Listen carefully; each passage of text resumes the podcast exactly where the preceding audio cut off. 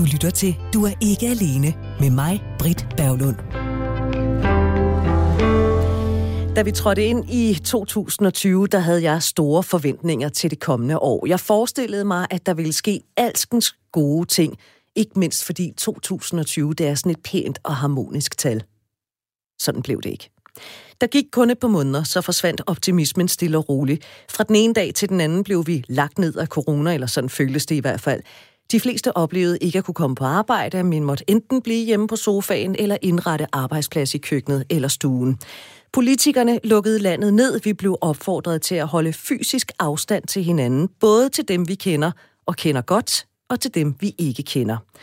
Og der sad vi så i vores egen lille verden og kunne kigge ud på et land, hvor intet var, som vi kendte.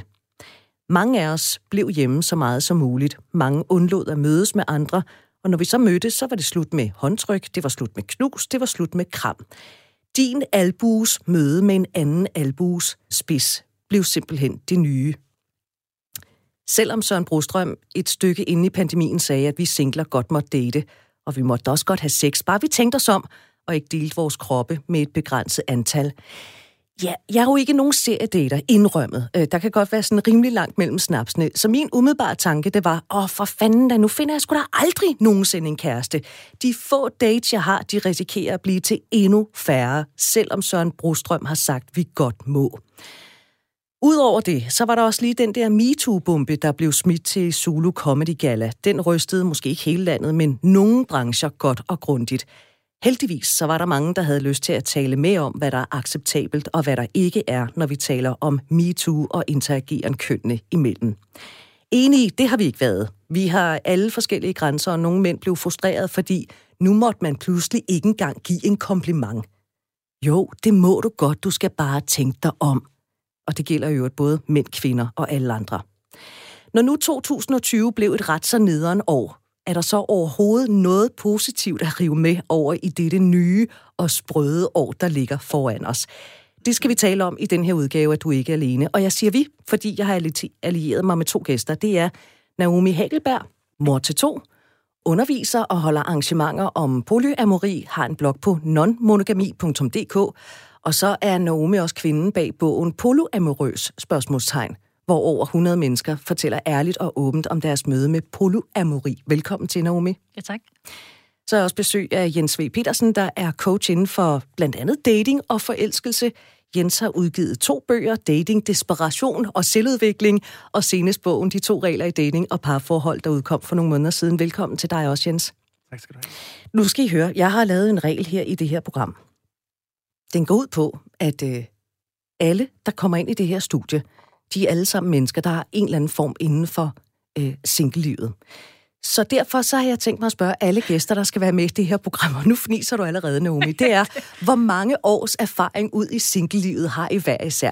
Naomi, dit voksenliv, hvor mange års erfaring vil du sige, du har ude i at være single? Øh, skal man lægge sammen? Fordi, ja. altså, altså, min nuværende periode kører jeg på andet år. Ja. Øh, og sidst jeg var single, var jo så i 1999. Det er et stykke tid siden. Ja. ja. Det er så 22 år siden. Ja. Men du har en vis erfaring ud i single-livet. Ja, man kan sige, så før da, der havde man jo altså, haft nogle kærester, ikke? Mm. Hvor der så har vel været et års pause imellem, eller noget lignende. Men du er single nu? Lige nu er jeg single, ja. ja. Og Jens Petersen, du, du slipper altså ikke. Hvor mange års erfaring ud i single-liv har du? Uha, altså, øh, det der, det, det er jo ingenting, det nogen siger. Det er jo, øh, jo, du har nærmest ikke været single.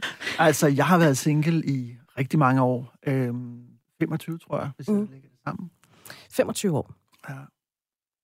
Så, så vi, vi er rimelig erfarne, alle os herinde, når vi lægger det sammen. Så kommer vi op på, øh, hvad siger du, 25, så siger jeg, ja, så er vi måske op på 40 år single-erfaring. Det er også noget at trække på. Det er jeg glad for, at vi skal tale om her i løbet af det næste stykke tid. Jensen, helt overordnet, dit 2020. Nu fortalte jeg, at jeg synes, at mit havde været ualmindelig nederen. Jeg lagde ud med 1. januar 2020 og tænkte, here we go, det bliver bare det fedeste år. Hvordan var dit år? Altså, jeg synes heller ikke, det har været det fedeste år. Øhm, altså, det har, det har været præget af sådan det der med, at der ikke sker så meget, og altså, ja, mere distance og mere også noget ensomhed nogle gange. Og øh, ja, som, som I lige har hørt, så er jeg jo rigtig erfaren single, så jeg er jo vant til at være alene, og jeg er vant til at bo alene.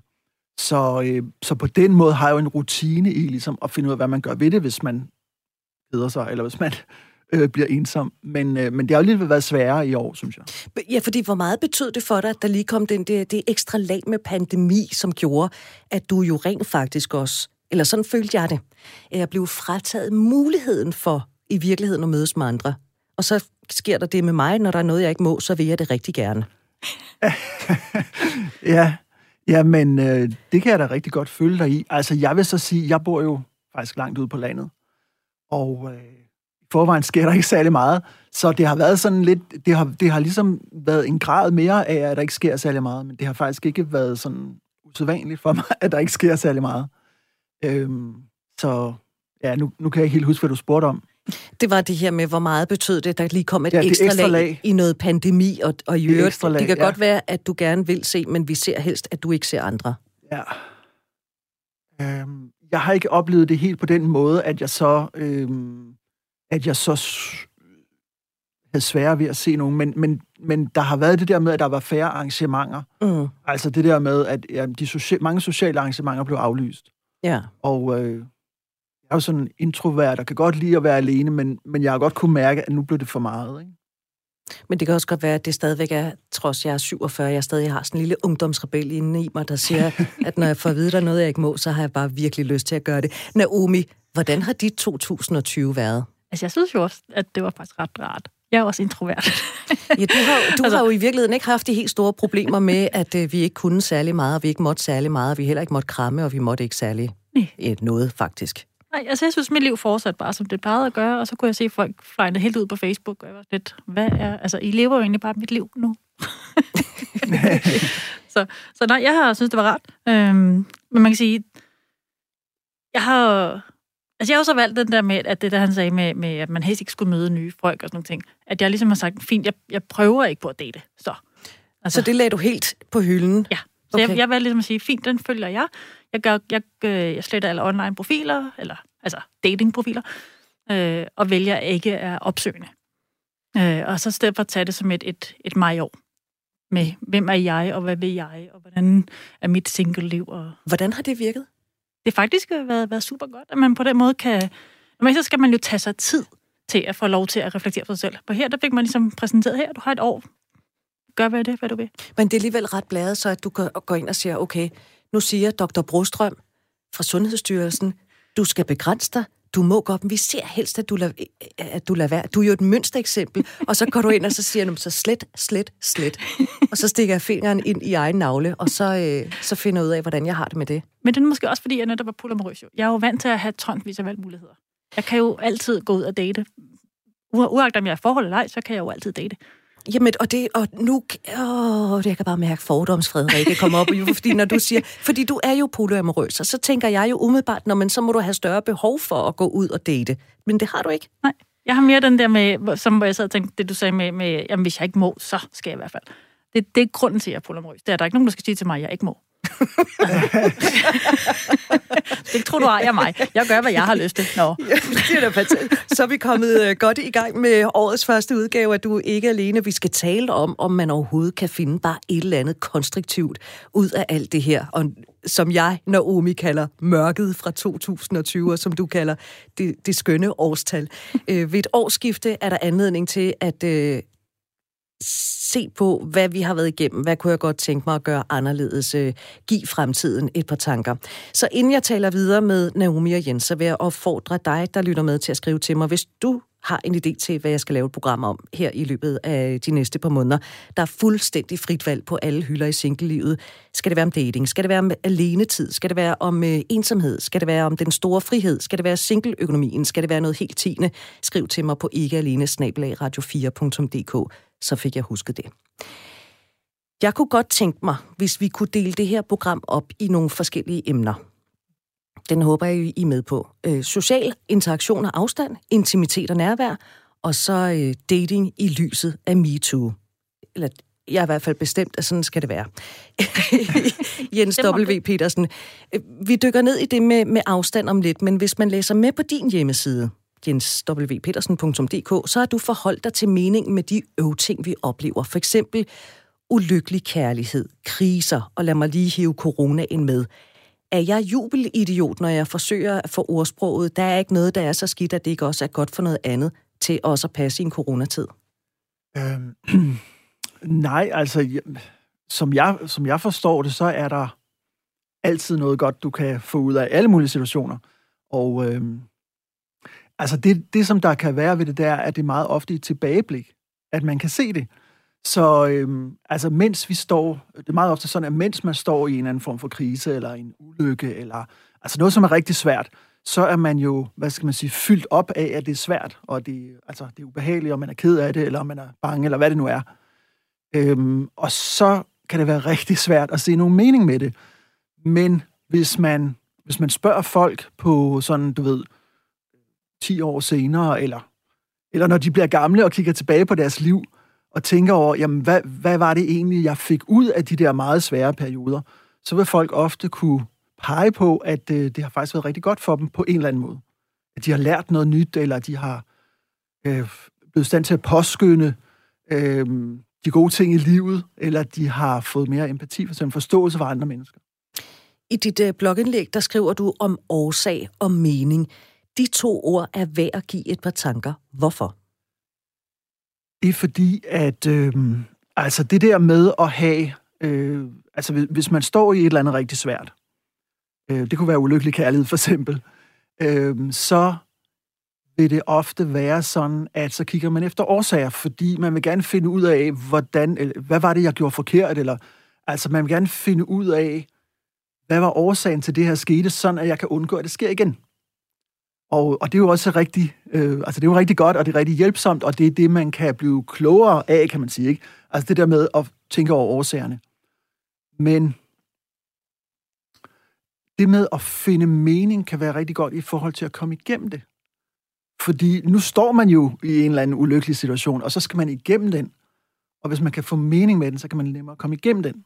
Altså det, det lyset for enden af den der tunnel. Ja, og det er jo det, at man skal ligesom tænke ud i fremtiden. Altså det der med mening, den ligger ude i fremtiden, hvor man kan sige, at årsagerne, de ligger i fortiden.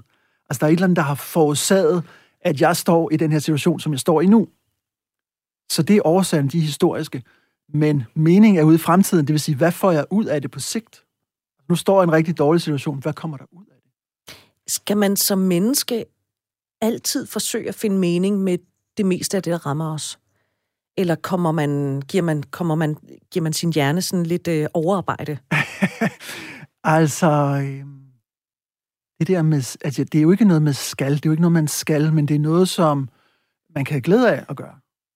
Ja, øh, du lyder Hvis... næsten som regeringen. Altså, det er ikke noget, du skal, men det er en opfordring til. ja, altså, jeg vil sige, at, at det, der kan være, det, der kan være et problem med ikke at kunne finde mening, det er jo, at du bliver nedtrykt, og du bliver modløs, og altså, du, du opgiver et eller andet. Fordi det er meningsløst. Fordi det er meningsløst, ja. Og det kan man blive deprimeret af, for eksempel. Ikke? Altså, jeg opfatter depression som sådan en meningsløshedstilstand.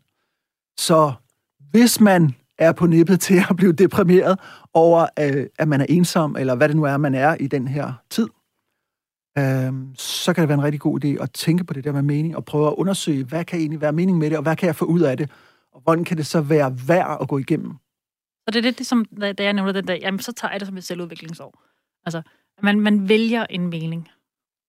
Ja, altså både og, vil jeg sige, fordi det, det er jo også rigtig godt at vælge at få noget godt ud af det. Det er mere det, jeg hører, at du vælger at få noget godt ud af det ved ligesom at have en eller anden anden form for aktivitet, eller hvad man skal sige. Altså det, som jeg egentlig taler om, det er mere det der med, det, som du får ud af det på sigt. Det, det er lidt to forskellige ting, men altså begge dele er jo Ja, fordi du tager så et aktivt valg om, og så sige, Nå, men når jeg ikke kan det, hvad kan jeg så? Så kan jeg give mig selv et år, hvor jeg bare er mig og plejer mig. Ja. Men jeg tænker, altså du siger, at det er ikke helt det samme. Jeg sidder, så bliver jeg på tværs. Jo, det er. Jamen, det er det. Fordi det, jeg tænker... Amorøse, der kommer op i dig. Jamen, det er det, jeg tænker, når det er over, overstået, og hvis man ligesom finder frem til en højere bevidsthed om sig selv, så har man jo opnået noget. Man har ligesom sat en, i mit tilfælde, en ny standard for, hvad er det for nogle type mænd, jeg søger, eller hvad er det for, for, for, for parforhold, jeg vil, jeg vil acceptere eller ikke acceptere. Altså, man, man når jo forhåbentlig frem til et ja, eller andet, som jo så har ændret en fremtid. Helt sikkert. Naomi Hagelberg, når nu jeg hører, at du så i øh, tager en, en konsekvens, og så siger, jeg kan ikke det her, så vælger jeg til gengæld at gøre det her i stedet for. Er du sådan et generelt et menneske, der altid forsøger at finde den positive vinkel på udfordrende tider, udfordrende oplevelser? Altså, det, det er en konstruktiv type, ikke? og det, det sjove er, at, at, at jeg opfatter mig selv som pessimist. Jeg er super hurtig til at finde alt negativt ved alting, øh, og forvente worst case scenarios. Men jeg tror, at grund til at gøre det, det er, fordi så kan jeg gå i gang med at vikle et værktøj. Så at man siger, okay, hvis det her er det værste, der kan ske, hvad skal jeg så gøre for at undgå det? Og så lægger jeg en plan. Så, så jeg... altså, så, så andre vil, altså, det er lidt sjovt, at du siger, jamen, er du så ja. helt vildt optimistisk og sådan noget? Og jeg kender folk, der er helt vildt optimistiske, og jeg synes, de er vildt belastende. Altså, men jeg kan jo godt se, at jeg er jo konstruktiv i min negativitet, hvis man kan sige det på den måde det er der jo et eller andet fint i. Er der ikke det, Jens? Altså at være konstruktiv i sin negativitet. Hvis endelig man skal være negativ, så kan man da lige så godt få noget konstruktivt ud af det. Ja. Og Jens, jeg kan sige, Jens han sidder sådan lidt over. Ja, lidt, what the hell? Nej, men ja, hvad sker der her? øhm, ja, men, jamen, det, det synes jeg, der lyder spændende. Altså, jeg, jeg, jeg, jeg, jeg tror ikke, jeg kan finde ud af at gøre, som, som du siger, du gør. Men altså, det, det lyder som en coping-strategi, og det er jo godt, at man har en coping-strategi. Og øh, der er forskellige coping-strategier. Og den coping-strategi, jeg taler om, er noget lidt andet, synes jeg. Men, øh, men det er jo ikke, fordi det ene er rigtigt, og det andet er forkert, eller der er forskellige måder at gøre det på. Jamen, jeg kan også godt lide at tage ting, som folk siger, ah, at det er negativt, og så sige, er det? er det fordi, altså, så, så kommer du igen lidt, altså så er du igen lidt på tværs, ikke, hvis ja. jeg skal bruge det udtryk. fordi du i virkeligheden godt kan lide at være lidt på tværs. Ja, eller er det sådan lidt for hårdt at sige, og jeg siger det her med alt muligt kærlighed, fordi jeg ved, der er nogen, der sender en meget, meget fred mail eller sms lige lidt om. Det kan jeg ikke tillade mig at sige, men jeg bare sige, at jeg, jeg gør det med kærlighed. Men Naomi Hagelberg, når jeg så spørger dig, det her kan jeg godt se nu, utrolig dumme spørgsmål. Falder det der nemt at finde, øh, finde det, der giver mening i en krigstid? Og jeg tror lige, jeg tænker... Jeg, det var måske ikke så dumt spørgsmål hmm. alligevel. Lad du mærke til det, Jens? Nu skulle hun lige stå og tænke sig om. jeg finder mening med en krigstid. Mm. Øh, øh, altså, jeg har haft stress et par gange. Øh, og, og mens det ligger højst, altså, der, der er der jo ingen mening med noget som helst. Der har man det bare helvede det, om man er ked af det, og verden er sort. Øh, men på et eller andet tidspunkt, så begynder man jo at have en, en smule mentalt overskud til, at man kan begynde at lægge en plan. Altså, hvor, hvor meget kræver det egentlig, Jens? Nu siger Naomi det her med, at når det er på sit højdepunkt, så er der ingenting, der giver mening. Hvor meget mentalt overskud kræver det, at man mere eller mindre indirekte kan sige, okay, nu er jeg nødt til at finde en mening med galskaben her? Altså, mm, det, det er et rigtig godt spørgsmål. Jeg tror måske mere, det er noget med, jeg ved ikke, om det er et mentalt overskud, jeg tror mere, det er noget med erfaring, eller noget med at være øvet i at finde mening. Altså, øhm, nu er jeg også ekstrem analytiker, det har måske en indvirkning. Så. Ja, der, jamen det er det der med forskellige strategier, vi er sat mm. sammen på forskellige måder, så vi griber tingene an på forskellige måder. Øhm, altså jeg, oplever, jeg oplever det mest som et erfaringsspørgsmål, det der med, at du ligesom har gjort dig erfaring med, at noget på sigt kan blive meningsfuldt, selvom det er rigtig ubehageligt, mens du står i det. At så kan du... Øhm, altså nu nævnte du stress for eksempel, ikke? og det kunne også være depression. Altså man kan godt have haft en depression, på et tidspunkt i sit liv, og det er noget af det værste, man kan komme ud for. Men så kan man måske 10 år senere opdage, Gud, jeg lærte faktisk sådan og sådan. Og på det tidspunkt er, hvad skal man sige, smerten er jo forsvundet, lidelsen er forsvundet, det, det, det er historie, man er kommet fuldstændig over det. Men så er der noget tilbage, og det er de erfaringer, man tager med sig. Så, så man kan sige, på sigt bliver det til noget godt. øhm, på forskellige måder. Ikke? Men det kræver, når man fagner det gode. Fordi jeg kunne huske, første gang, jeg havde stress, øhm, Altså, jeg troede, alle folk følte, som man selv gør. Det har man har en tendens til at projektere sig selv ud på resten af verden, jo. Og du øh, har jo også kun prøvet at være dig, jo. Ja, hvad skal man vide? Øh, og jeg synes, folk, der var sådan nærmest, øh, hvad hedder det, øh, manodepressive. Altså, folk kunne svinge ekstremt meget følelser, og jeg tænkte, der er noget galt med dem. Og så fik jeg stress, og lige pludselig så oplevede jeg selv det der ekstreme øh, niveau i, at følelser går op og ned. Øh, og den evne, i anførselstegn, bibeholdt jeg jo efter stressen ligesom var overstået. Og det tog mig noget tid, altså at acceptere det som noget godt. For jeg synes, at det var da vildt belastende. Altså, at man, lige, man kunne blive helt vildt ked af det, og man kunne blive helt vildt glad. Hvor før, der var det sådan lidt mere bare mellow hele vejen igennem. Og selvfølgelig oplevede jeg da glæde og sove før, men de var ikke så ekstreme, som før jeg fik stress. Så du fik lidt flere pangfarver på den der palet? Ja, og det, var, det synes jeg var weird. og mærkeligt, og noget, jeg skulle lære at se som noget positivt, ja. frem for at det egentlig bare var en nyt intentionsmoment, jeg skulle finde mig i, jeg var. Har du det stadigvæk sådan, at du har pangfarverne, og ikke kun de bløde pastelfarver? Men, ja. men jeg håber lidt engang, at komme tilbage til pastelfarverne. men jeg, jeg har næsten accepteret det. Ja, men det er ikke så ringe endda at have nogen, hvor man lige kan ryge helt op eller helt ned. Øh, Jens, øh, at finde mening er ikke bare at finde mening. De kommer i forskellige former. Ja. Jeg troede jo, at finde mening, det var at finde mening. Hvilke former kommer de i? Altså, der er... Øh Jamen, jeg deler det op i tre forskellige slags. Og øh, altså, den første slags, det, jeg nævnte også lidt før det her med, at man kan blive klogere på noget. Altså, man har jo den her gamle talemåde med, at øh, nød lærer nøgen kvinde at spinde. Og det er så meget godt billede på det. Altså det der med, at man kommer ud for en situation, som man ikke har prøvet før, og som man ikke ved, hvordan man skal håndtere. Men øh, i kraft af, at man er nødt til at finde ud af, hvordan man skal håndtere det, så lærer man noget nyt at man får, man får nye kundskaber, eller man får nye talenter, eller opøver nye talenter.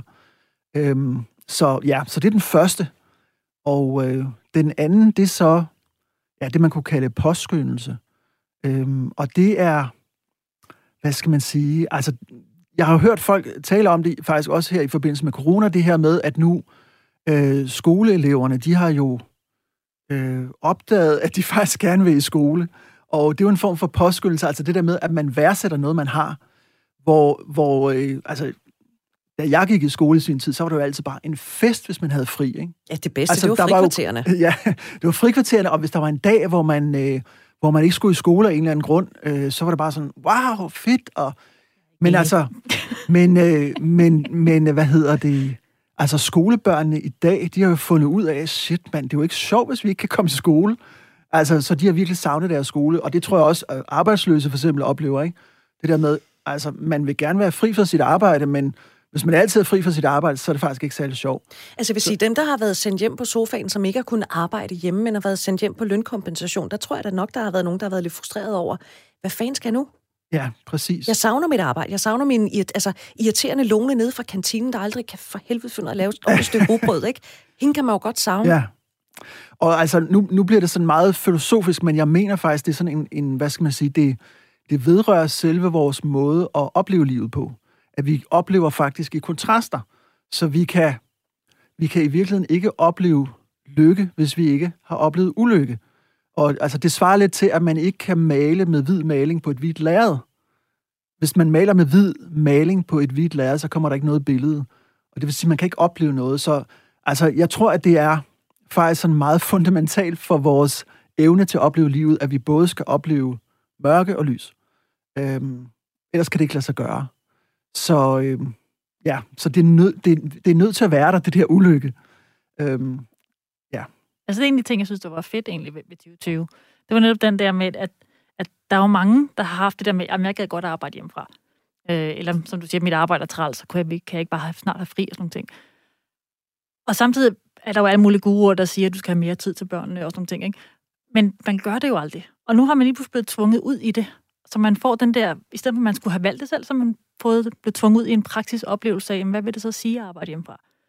Og så har folk jo mulighed for at revurdere deres oplevelse. Mm. Altså deres opfattelse af, hvad er det egentlig, de vil? Altså, så jeg håber, at der er nogen, der ligesom er, der er det gået op for dem.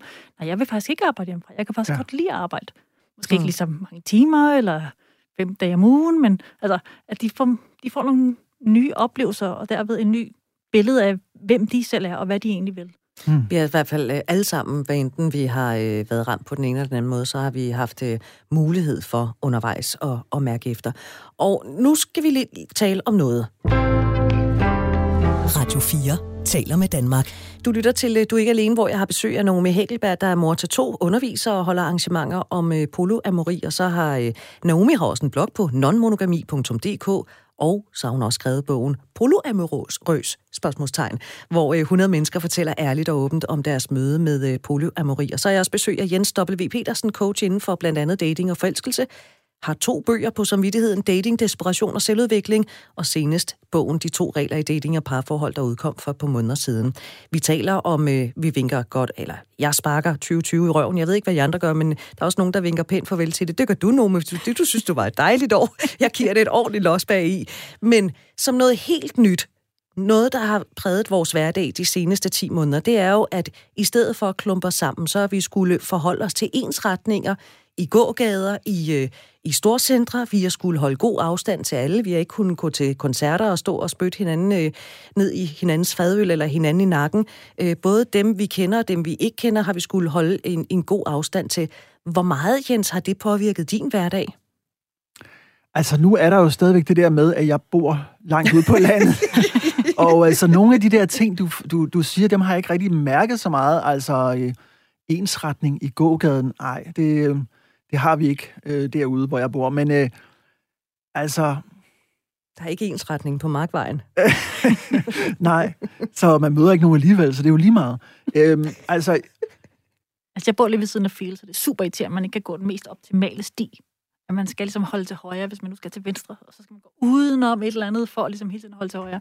Fordi at på grund af, at der har været ensretning på ja. grund af, af corona. Men har det været rart for dig som introvert, at du har sluppet for, at folk har stået og åndet dig i nakken, hvis du har været ude at handle, for eksempel? Det synes jeg stadig, de gør. Det synes jeg stadigvæk, de gør? ja, jeg synes ikke, folk holder afstand. Ikke i Fields. Øh, jeg hører, de holder afstand andre steder, men jeg synes ikke, det er så god til det i Fields. Okay. Hvilket er der, jeg primært handler. Ja. Øhm, men jeg er så til gengæld jo så blevet mere bevidst om at handle klokken 9 om morgenen eller klokken 8 om aftenen. Så ja. er ikke så mange mennesker. Så, så kan jeg und- bedre trække vejret. Undgår der, hvor, hvor at der er mange mennesker i spidsbelastningerne. Jeg skal stadig holde til højre. Du skal, st- du skal stadigvæk holde på alt til højre. Øh, Udover den her afstand, så har vi altså også måttet begrænse vores sociale omgang med, med andre. Jens, for nogen, der har det været et nyere hug. Nogle af os har benyttet lejligheden til at få samlet op på hængepartier på diverse streamingtjenester og på øh, bogreoler og hvad vi ellers har haft. Er det muligt at finde mening i manglen på social interaktion med andre? Den har jeg godt nok givet nogle tanker. Jeg kan sgu ja. ikke rigtig finde den. Er du sød at finde den for mig, eller pege på den? Altså, okay. Jamen, øh, det kan jeg da godt. Nej, men altså, hvis, hvis, øh, hvis det handler om ensomhed, for eksempel, og det ved jeg, det kunne jeg forestille mig, at det har det gjort for mange i hvert fald. Og det er også den, som jeg selv har følt, selvom jeg er, som, som sagt, sådan en rutineret single, så jeg ved normalt godt, hvad man skal gøre ved ensomhed. Men altså, hvis man nu forestiller sig, at man var, øh, blevet, var blevet ny, nyskilt der 1. januar 2020, eller, eller at, altså, at man lige var blevet single, og, og man boede alene, og man var ikke vant til at håndtere den situation, så tror jeg, det har været virkelig svært. Altså, det kan jeg forestille mig, det har været virkelig svært, ikke? Fordi, altså, udover at du ikke har kompetencerne til det, så har du også måske øh, ekstra svært ved det, ikke? I den situation, der har været.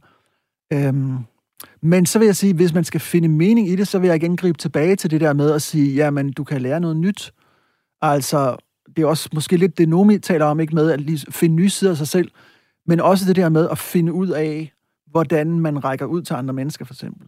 Hvis man har været vant til, at når det kom af sig selv, og vi var bare sociale, og altså, det var ikke noget, man behøvede at tænke over, så kan det virkelig være enormt hårdt at skulle til at finde ud af det selv, men det er jo også en anledning til at lære noget nyt.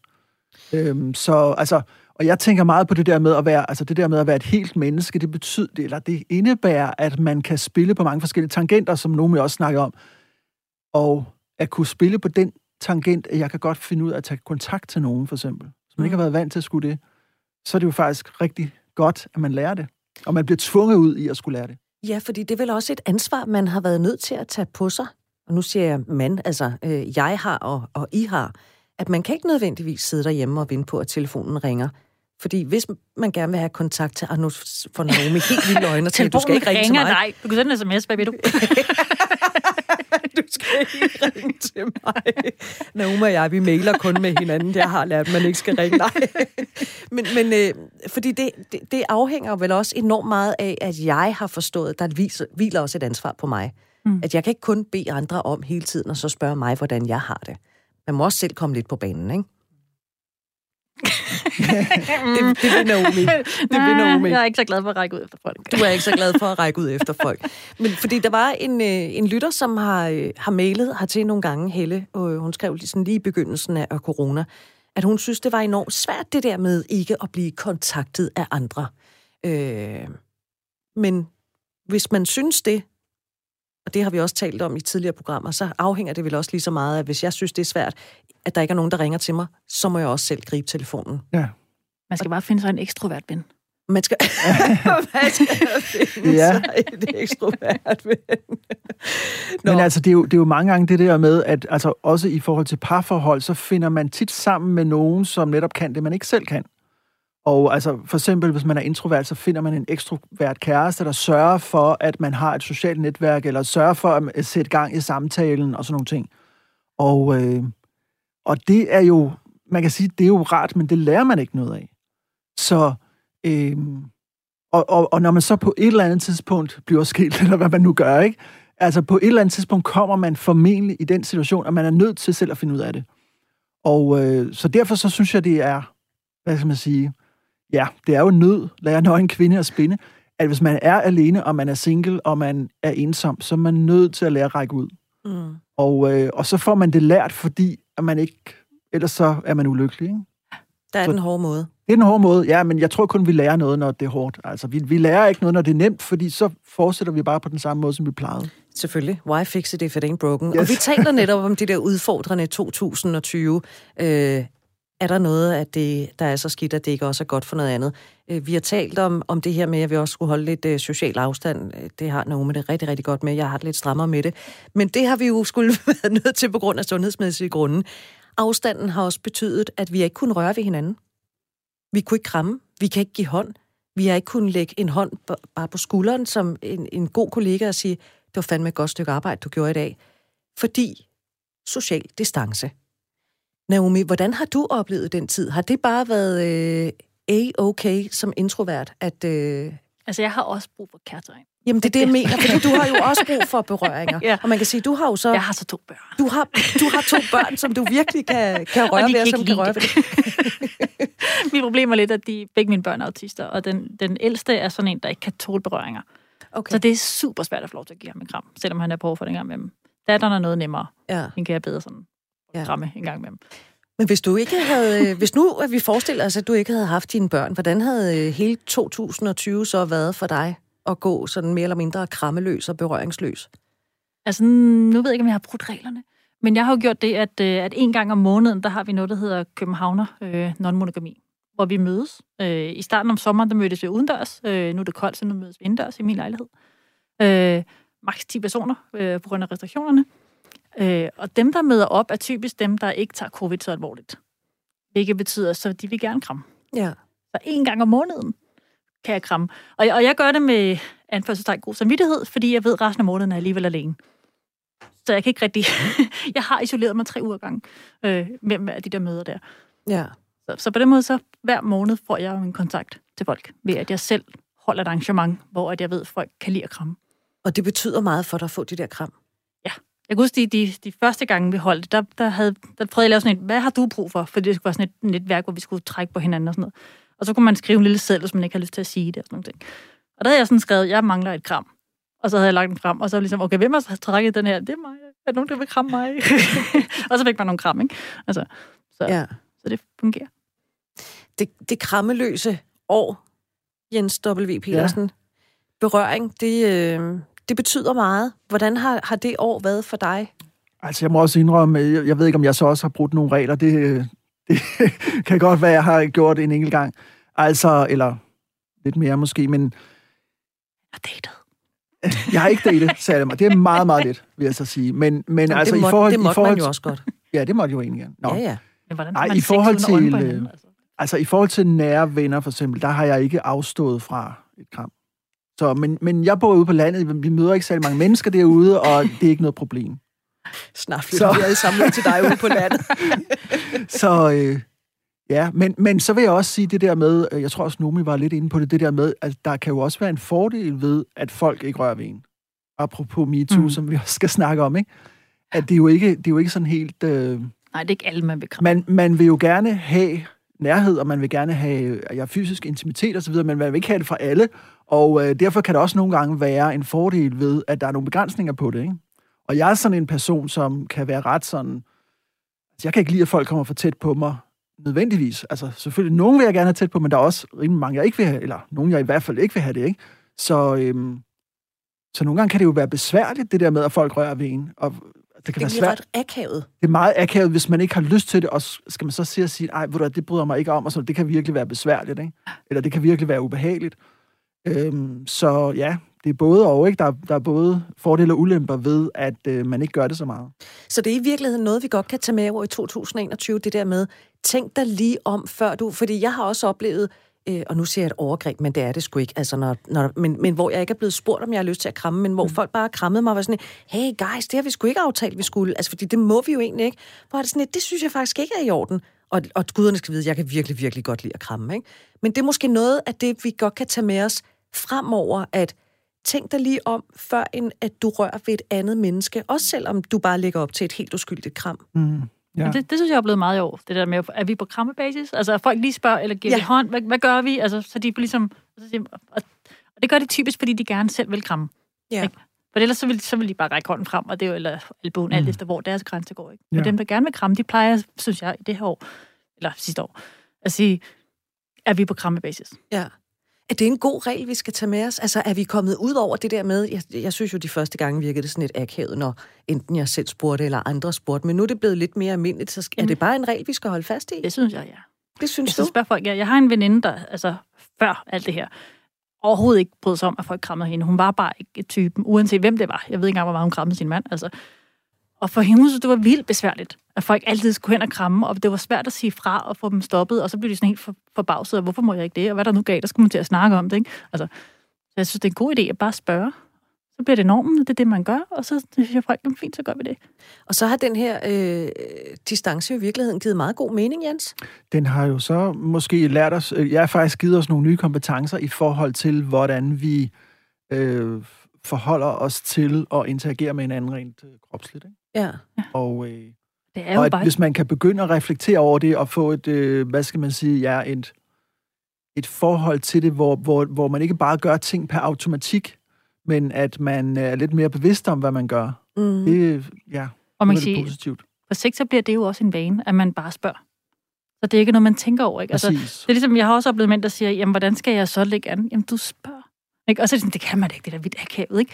Og så har, kender jeg nogle unge mennesker, der bare dyrker den der kultur helt vildt, ikke? Og for dem er det bare, nej, det er da bare dem, hvad, snakker du om? Altså, Det gør man bare. det, det gør man da bare. Selvfølgelig Ja. ja. spørger man da lige, må jeg give dig et kys? Eller, sådan en eller anden, ikke? Altså, Ja. ja. de fletter det ind i deres måde at interagere på, så det ikke er akavet. Ja. Ja. Og så er de jo vant til det. Så vi skal bare blive ved med hele tiden at spørge hinanden, og på et eller andet tidspunkt, så, så bliver det bare mere Ja, ja, det- normen end... Ja. ja. Øhm, Så bliver man overrasket, når folk ikke gør. ja. vi skal lige øh, runde intimitet. Vi skal også videre til MeToo, Jens, fordi nu nævnte du den lige for et øjeblik siden, og det er rigtigt. Det skal vi nemlig også tale om. Men vi skal lige forbi intimiteten, fordi det er jo ikke nødvendigvis lige med sex. Det har jeg faktisk lavet et helt program om, hvis I skulle være nysgerrige efter at vide det. Ja, det har jeg faktisk. Det har jeg gjort med Lucy Vitrup. Det gjorde jeg den 22. november. I kan hente det som podcast. Både der, ja, der er her i studiet, og dig, der lytter med. Intimitet er også det der med at dele ting med hinanden og dele tanker med hinanden. Har intimiteten været under pres i 2020 på grund af den sociale distance, på grund af, at øh, vi måske heller ikke har været så meget sammen? Og Naomi står og kigger op i loftet og ser Ja. meget tænkende ud. Jamen, det er fordi, jeg tænker, at, øh, jeg får tit at vide af folk, at du er utrolig så åben af det, du er. Øh, og, og så intim, du er. Øh, og det er fordi, jeg har ikke de helt samme grænser, som andre mennesker har omkring, hvad man nu bare taler om. Øhm, Du deler gerne Jeg- ud jeg af dine bare livserfaringer. alting. Ja. øh, og der sidder jeg og tænker på, fordi jeg, jeg kan se jo på Facebook, hvad folk skriver. Og der tror jeg, jeg tror, at for nogle mennesker, der, der, er det, der har de lært intimitet. Fordi de lige pludselig ikke har nogen, de kan gå til agtigt, i deres job, eller hvor de nu ellers plejer at få det sådan delvis dækket. Så lige pludselig så begynder de at skrive ting, der er personlige for dem på Facebook. Og det synes jeg er cool. Altså, så har de lært at være mere åbne omkring, hvem det egentlig er. ja. Jens? Ja. Har intimiteten været under pres? Naomi oplever, at der måske er flere, der er blevet mere åbne på Facebook, Ja. fordi det er også den måde, vi ligesom har kommunikeret Ja. på, når vi har siddet sammen hver for sig, så har vi været på de sociale medier. Ja. Det har jeg, jeg har ikke tænkt på det, men det kan godt være. Altså, der, jeg vil sige, at der er generelt en tendens til, at man... Jeg har ikke tænkt på, at det lige skulle være i år, men jeg vil sige, der er en generelt en tendens til, at folk deler mere og mere på Facebook, og nogle gange også noget, hvor jeg tænker, oh shit, skulle jeg høre det? Eller sådan, øh, det var da lidt for meget næsten, ikke? Øhm, Mine børn går skælde mod i gang med dem. øhm, ja, men, øh, Altså, der har, jo, der har jo været, man kan sige, der har jo været færre anledninger til, at vi mødtes automatisk, hvad man siger, i, i selskaber og i altså sociale sammenhæng. Der har været færre, hvad skal man sige, øh, anledninger til at, at, tale sammen og være øh, personlige og intime. Øh, ja, så, men, og, og det er så en udfordring, og det er så det, man kan lære noget af måske. Øh, det er jo ikke sådan, at man nødvendigvis ikke har kunne dele sine tanker, fordi man har jo kunne tage telefonen og ringe til nogen for eksempel. Det har jo ikke været forbudt. Øhm, så... Ja. Men der er også noget i det der med, når man sidder, jeg undskyld lige afbryder mm. dig, Naomi, men når man sidder en sen aftentime kl. 23.30, og bare synes, det er helt er sgu lidt op i bakke, så er det måske også meget rart lige at bare skrive det på Facebook, eller på Twitter, eller på Instagram, og sige, hold kæft, det er en lortetid, mand, jeg synes, det her det er skidesvært, nu deler jeg lige nogle af mine tanker. Man så kan det ligesom ekspederet videre. Og man kan jo slette dagen efter. Hvad gjorde jeg lige? Øh, men, men det, det, det, der lige slog mig, det var jo, at det er jo lidt sørgeligt, hvis vi er blevet bedre til intimiteten på de sociale medier. Hvis vi ikke er blevet bedre til at så ringe til den der ven, vi aldrig nogensinde får ringet til, og sige, ved du hvad, jeg har det skide hårdt lige nu, har jeg lyst til at snakke med dig. Mm. Altså, fordi det føler jeg vil, altså, der er en form for distance, når du bare poster det mm. på sociale medier, og mm. venter på, om der er nogen, der reagerer. Versus, at du er i form for direkte kontakt ja. via en telefon med en person. Så det kan vi godt... Øh, det kunne vi godt træne noget mere. Det kunne vi faktisk godt træne noget mere her i år, der ligger foran os, at vi bliver bedre til at ringe til et menneske og så sige, hvordan har du det? Nu skal du høre, hvordan jeg har det. Mm. Altså, når den anden har sagt, hvordan man det Ellers er jeg er lidt ligeglad. By the way, nu skal du høre. Nok om dig. Tilbage til mig. Nå, jeg tror lige, vi tager sådan en her. Du lytter til Radio 4. Og du lytter til Du er ikke alene, hvor jeg besøger Naomi Hagelberg og Jens W. Petersen. Vi taler om øh, det der 2020. Er der overhovedet noget konstruktivt og positivt, vi kan hive ud af det år? Vi er tre singler, der står i det her studie. Vi har over 40 års erfaring ud i singlelivet til sammen. Til sammen vil jeg mærke, vil jeg sige. Det havde været grusomt, hvis det havde været 40 år hver for sig. Det har vi ikke endnu. Det, det skal nok ikke. komme. Det skal nok komme. Nå, øh, vi kigger jo tilbage på 2020. På flere punkter var det sgu lidt et år, der var noget værre hø, ikke? Men det havde altså også sine lyspunkter. Der er nogen, der vil mene, at Zulu Comedy Gala, det var et kæmpe lyspunkt showet, hvor Sofie Linde jo for den altså, jamen, jeg ved, hun fik jo virkelig sat MeToo på dagsordenen igen. Ikke? Man kunne undre sig over, at vi i 17 ikke formåede at fortælle om det. Men det gik så bedre heldigvis i 2020. Jens, jeg har efterhånden set mange mænd på sociale medier skrive i diverse tråde, at nu må man fandme ikke engang flirte mere. Må man det? Ja, altså det korte svar er ja, det må man selvfølgelig godt. Øhm... Og det lange svar er... det, lange svar. det lange svar er, at man måske skal tænke over, hvordan man gør det. Altså nu, nu tænker jeg så lidt, jamen det er også, når vi, når vi har den diskussion, så er det også vigtigt, at vi ved, hvad vi taler om. Og når du, og når du lægger ud med, med Sofie Lindes eksempel, mm. så er det jo ikke et eksempel på fløjt. Nej, altså, det, det, er jo et godt. eksempel, det er jo et eksempel på... ja, det ved du selvfølgelig godt, men jeg tænker bare, det, det er bare meget godt sådan at finde ud af, hvad er det egentlig, vi taler om. Fordi Sofie Lindes eksempel, det er jo et eksempel på afpresning, seksuel afpresning. Og, øh, og det er jo noget helt, helt andet. Øhm, så og jeg tror ikke, altså, det, jeg ved godt, at der er nogle mænd, der så er sure over, at de ikke kan et eller andet, som de plejer at gøre. Men det er jo ikke det, de er sure over. De er jo ikke sure over, at de ikke må lave seksuel afpresning. Det, er, det har jeg i hvert fald ikke hørt nogen sige. Øhm, så så altså, det er bare det der med, at vi skal finde ud af, hvad vi taler om, før vi ligesom kan tage stilling men til det. Men det hele er jo ligesom kommet ind under den der MeToo-hat, ikke? Fordi jo, vi har også talt jo... om sexisme, og det har i virkeligheden heller ikke noget med sexisme at gøre, fordi, eller jo, det har Sofie Linde, men det der med, hvis du giver mig et klap i måsen, så er det jo egentlig ikke noget med sexisme at gøre, fordi at jeg bliver jo ikke bedømt øh, ud fra køn i forhold til, om jeg får nogle fordele. Altså, misforstå mig, ja, men det hele ja, er jo ja, lidt ja. kommet ned under MeToo-hatten, ikke? Og, og, det der, og det der med klap bag, det synes jeg er et rigtig godt eksempel, fordi det er det er jo flødt for nogen. Altså, øh, og, og jeg vil så også sige, at i den forbindelse synes jeg også, det er vigtigt, at vi ikke laver det til sådan noget mændene mod kvinderne diskussion.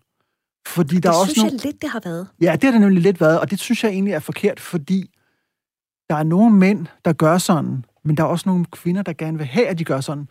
Og derfor så er det jo ikke mænd mod kvinder, men det er forskellige attityder eller forskellige holdninger til, hvad man kan gøre og hvad man ikke kan gøre.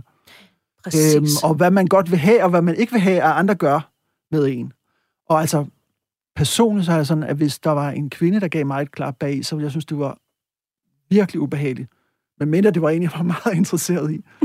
så, der, så det der med, altså, mænd og kvinder, det synes jeg er forfejlet. Altså, det er noget med, at der er nogen, som godt kan lide noget, og så nogle andre, der ikke kan lide det.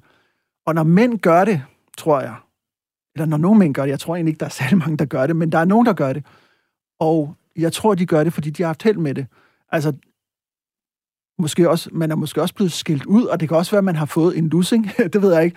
Men man har også haft held med det. Fordi nogle, altså, nogle kvinder stopper op og snakker med en fyr, der giver dem et klap bag i. De har jo succes med det, de gør. Så det kan sagtens være en strategi, som man bliver ved med at bruge, fordi den fungerer faktisk. Kan det ikke også være noget andet med, at, at de, de har ikke andre strategier? Altså, det, de, de ved simpelthen ikke, hvordan skal jeg ellers jo, jo, kontakte et menneske, sikkert. fordi så skal, så skal jeg være åben og sårbar og ja. sige, Altså, det er det jeg kan slå hende i røven, og så kan jeg vente på reaktionen, så på den er god, ikke? Ja. Og jeg står en hende, så jeg kan jo bare gå, ikke? Altså, Præcis. Lidt ligesom på skolen, hvor man rev i, i rottehalerne, fordi det var det, man kendte. Ja, ja. hvad skal man altså, sætte sig ned og så sige, hej, jeg kan rigtig godt lide dig. Og sådan, ja. altså, ja. det, det, det værktøj har der, de bare ikke. Og der er jo det der med, vi alle sammen har forskellige grænser, altså hvor der er nogen, der siger me too, så er der andre, der siger please do. Altså, hvordan ved man, hvor grænsen går hos den person, man er sammen med, Naomi? Det er derfor, jeg synes, vi skal tale om tingene. Ja. Altså, jeg, jeg vil godt have, at det var bare var meget nemmere for alle folk at sige, det her, det er det, jeg godt kan lide. Eller jeg, altså, og du turde den afvisning der, at sige, det er fint, jeg er bare ikke interesseret i dig. Altså, ja. Og det, det synes jeg, altså det er den eneste måde, jeg kan se, at vi kan løse tingene på, det er kommunikationen øh, og frygten ved den. Og nu lavede jeg modsætninger, for kommunikationen skal bedre, og frygten ved den skal jo så blive mindre, ikke? Så hvis man nu forestiller sig, at vi kommer til en tid igen, hvor nattelivet det åbner, man går ud, og man, man står på en bar et eller andet sted, øh, at man så enten som mand eller kvinde står med en, man er interesseret i, og siger, er det okay, jeg lægger min hånd på din arm? Ja. Men, det, kunne, det kunne være en strategi. Sagtens. Altså, jeg, jeg har ikke noget mod, at folk i tale sætter, hvad det er, de gerne vil gøre. Og, og, det, og mange tænker, ej, det kan man ikke, og det er da koldt og kynisk. Der er så mange måder, man kan sige det på, hvor det ikke lyder koldt og kynisk. Og man kan jo også sige tingene med glemt i øjet. Mm. Jamen, jeg, altså, jeg er med på den der med, at det kan vi sagtens sige, og jeg, jeg kan også godt forstå, at nogen ikke synes, det er særlig oplagt, eller at det kan blive meget akavet. Øhm, så skal de bare træne. Så skal man bare træne det, og, det er jo, og så er vi jo tilbage til det der med at, at lære noget nyt, ikke? Mm. Altså, at når man, man kan blive tvunget ud i en situation, hvor man skal lære noget nyt, og det har man jo godt af. Øhm. Men der er jo også virkelig meget respekt i, at et andet menneske siger, må jeg gøre det her ved dig, for dig?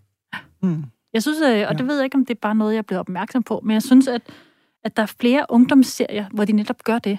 Det er ligesom, at igennem serierne begynder de nu at undervise de unge i, hvordan kan du egentlig interagere med andre mennesker verbalt.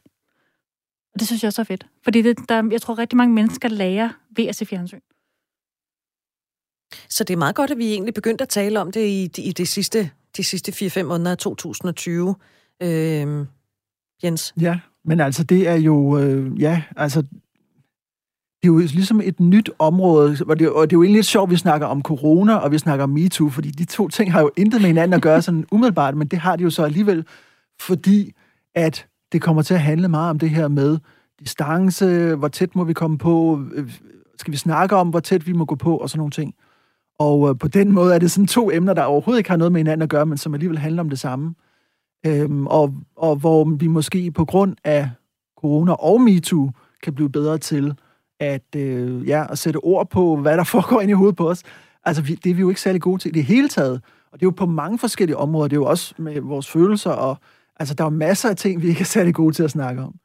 Altså, i virkeligheden så snakker vi jo tit ikke om det, vi tænker på.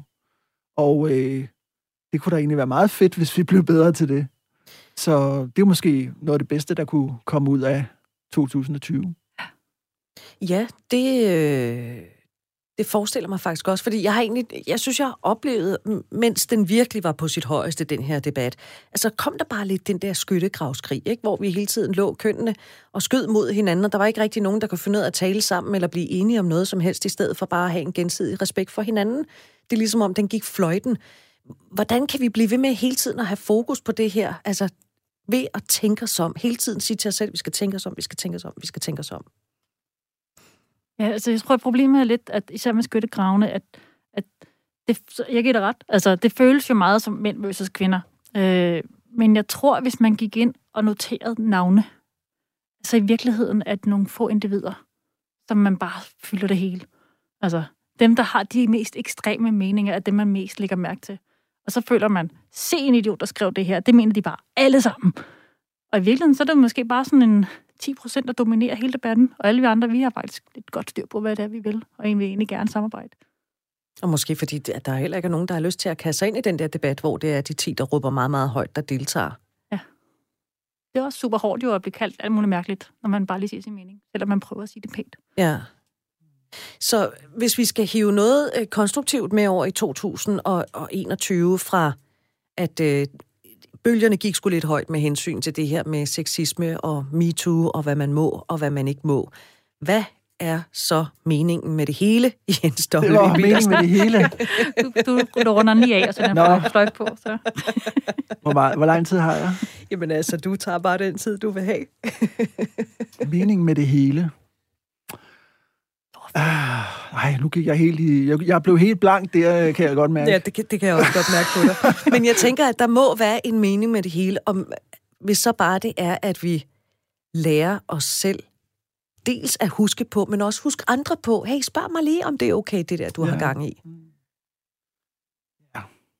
Og så, ja, nu, nu sidder jeg lige og tænker på noget helt andet, og det er jo det der med, jeg tror ikke rigtig, jeg fik snakket om det med empati i forhold til, det er jo også noget af det, som vi får ud af lidelser. Ja. Og, øhm, og, det, og jeg synes egentlig også, øh, MeToo-debatten handler også meget om empati, altså at ligesom kunne sætte sig ind i den anden situation og øhm, ja, spørge, hvad er det egentlig, du vil have, og altså Og læse et andet menneske. læse et andet menneske, ja, og det er jo rigtig svært. Altså, det kan jeg godt forstå, at man går galt i. Og, og der er mange mænd, der går galt i det, men det er jo også mænd, der sådan øh, typisk eller traditionelt set har haft den rolle, at de skulle tage initiativ. Så det er jo ikke så mærkeligt, det er mændene, der går galt i det. Fordi det er mændene, der skal tage til initiativet, ikke? Og det kan man så gøre på øh, gode og dårlige måder. Men øh, jeg tænker bare, at empati, det er jo egentlig også en kærlighedsevne. Sådan forstår jeg det. Og jeg mener, vi får empati af at lide. Altså lidelse skaber empati. Øh, fordi at hvis jeg kommer ud for, at der er nogen, der krænker mig, så begynder jeg at forstå, hvordan det er at blive krænket, og så kan jeg sætte mig ind i, at nogle andre ikke synes, det er sjovt. Øhm, så øh, altså, jeg, jeg tænker bare, at det med at opleve, øh, og jeg tror, vi alle sammen i øvrigt krænker på forskellige måder, og vi kommer alle sammen ud for at blive krænket. Det kan, det, er jo, altså, det kan godt være, det er mest kvinder, der kommer ud for at blive krænket seksuelt, men så kan det være, at mænd kommer ud for at blive krænket på en anden måde. Så det der med at lære og opleve, hvordan det er at blive krænket, og finde ud af, at det ikke er særlig sjovt, og lære ligesom at have, øh, ja, at sætte sig ind i den andens perspektiv, det er jo en kærlighedsevne. Så derfor tænker jeg, at krænkelser er jo også godt for noget. altså i forhold til empati. Lære empati. Ikke? Endnu et godt eksempel, Naomi, på, at der er ikke noget, der er så skidt, uden det ikke også er godt for noget andet. Jamen, jeg står og spekulerer på, at altså, lærer folk virkelig det? Altså, fordi jeg synes, og det er igen måske bare min negative fokus, at når, når folk bliver krænket, øh, og ikke er vant til det, så, så, så jeg oplever ikke folk, der bliver udsat for diskrimination og siger, "Ah, okay, så stopper jeg med at være racist. Altså, de, de bliver bare endnu mere forstærket i, at verden er også bare dum, og alle Ja. andre skal også bare... Altså, det, jeg synes, jeg synes Jeg det får det øh, modsatte effekt Ja, men det, kan, det tror jeg godt, det kan i nogle tilfælde, men altså, altså jeg har jo sådan en pointe omkring, at det her med selvudvikling, det er faktisk noget, der tager utrolig lang tid, og det, det er tit noget, der, der, der sker i meget små skridt, og vi skal komme ud for de samme former for lidelser mange gange, måske før vi begynder rigtig, før, altså før tiøren falder, ikke? Så, så, så jeg tror, du har ret i, at hvis nogen bliver krænket, så er det overhovedet ikke sikkert, at så holder de med det samme op med at krænke alle andre. Sådan tror jeg overhovedet ikke, det er, men jeg tror trods alt, at den, altså lidelseserfaringer gør deres indtryk hen ad vejen. På et eller andet tidspunkt, så begynder man at øh, ændre adfærd. Altså, jeg kan huske, at jeg engang hørte sådan en øh, undersøgelse, man gjorde i en, en, eller en undervisningsforløb i en folkeskole, hvor man vendte om på de stereotype kønsroller. Så alle pigerne, de skulle ligesom, øh, de, de, de stillede sig op langs siden af, gang, af gangen, og så skulle drengene sådan gå ned i midten, og så råbte de bare alt muligt efter dem. Og det var sådan en hel uge, hvor de der piger bare kørte på drengene, og drengene måtte ikke sige noget igen. Og, det var, og i starten synes de bare, nej, det var sjovt. Men så blev det ved, og det blev ved, og det blev ved. Og så efter en uge, så var der mange af dem, der sagde, okay, nu kunne de se, nu begyndte de bedre forstå. For der var sådan, ah, det er jo ikke, hvad I oplever. Altså, og, men, men fordi de fik den der oplevelse, så Ja. over tid begyndte de at forstå, hvad det egentlig Ja. ja. er, kvinder oplever rigtig Præcis. meget af. Eller mange kvinder, selvfølgelig ikke alle. Ja. Det er i hvert fald værd at have fokus på, øh, også i 2021, og også i 2022, og i 23, og ja, faktisk ligegyldigt, hvilket årstal vi øh, nogensinde kommer til at nå til. Naomi Hagelberg, Jens W. Petersen, vi når ikke mere i dag. Jeg vil sige tak, fordi I var her. Det var dejligt, I havde lyst til at komme og være lidt øh, øh, konstruktive her i årets øh, første program. Du har lyttet til Du er ikke alene på Radio 4. Du kan hente dette og tidligere programmer som podcast. Det kan du gøre enten på øh, Radio 4's hjemmeside, du kan også gøre det i Radio 4's app, eller du kan gøre det der, hvor du henter dine podcasts. Og så høres vi ved. Nu er der nyheder. Programmet er produceret af Pibesource Productions for Radio 4.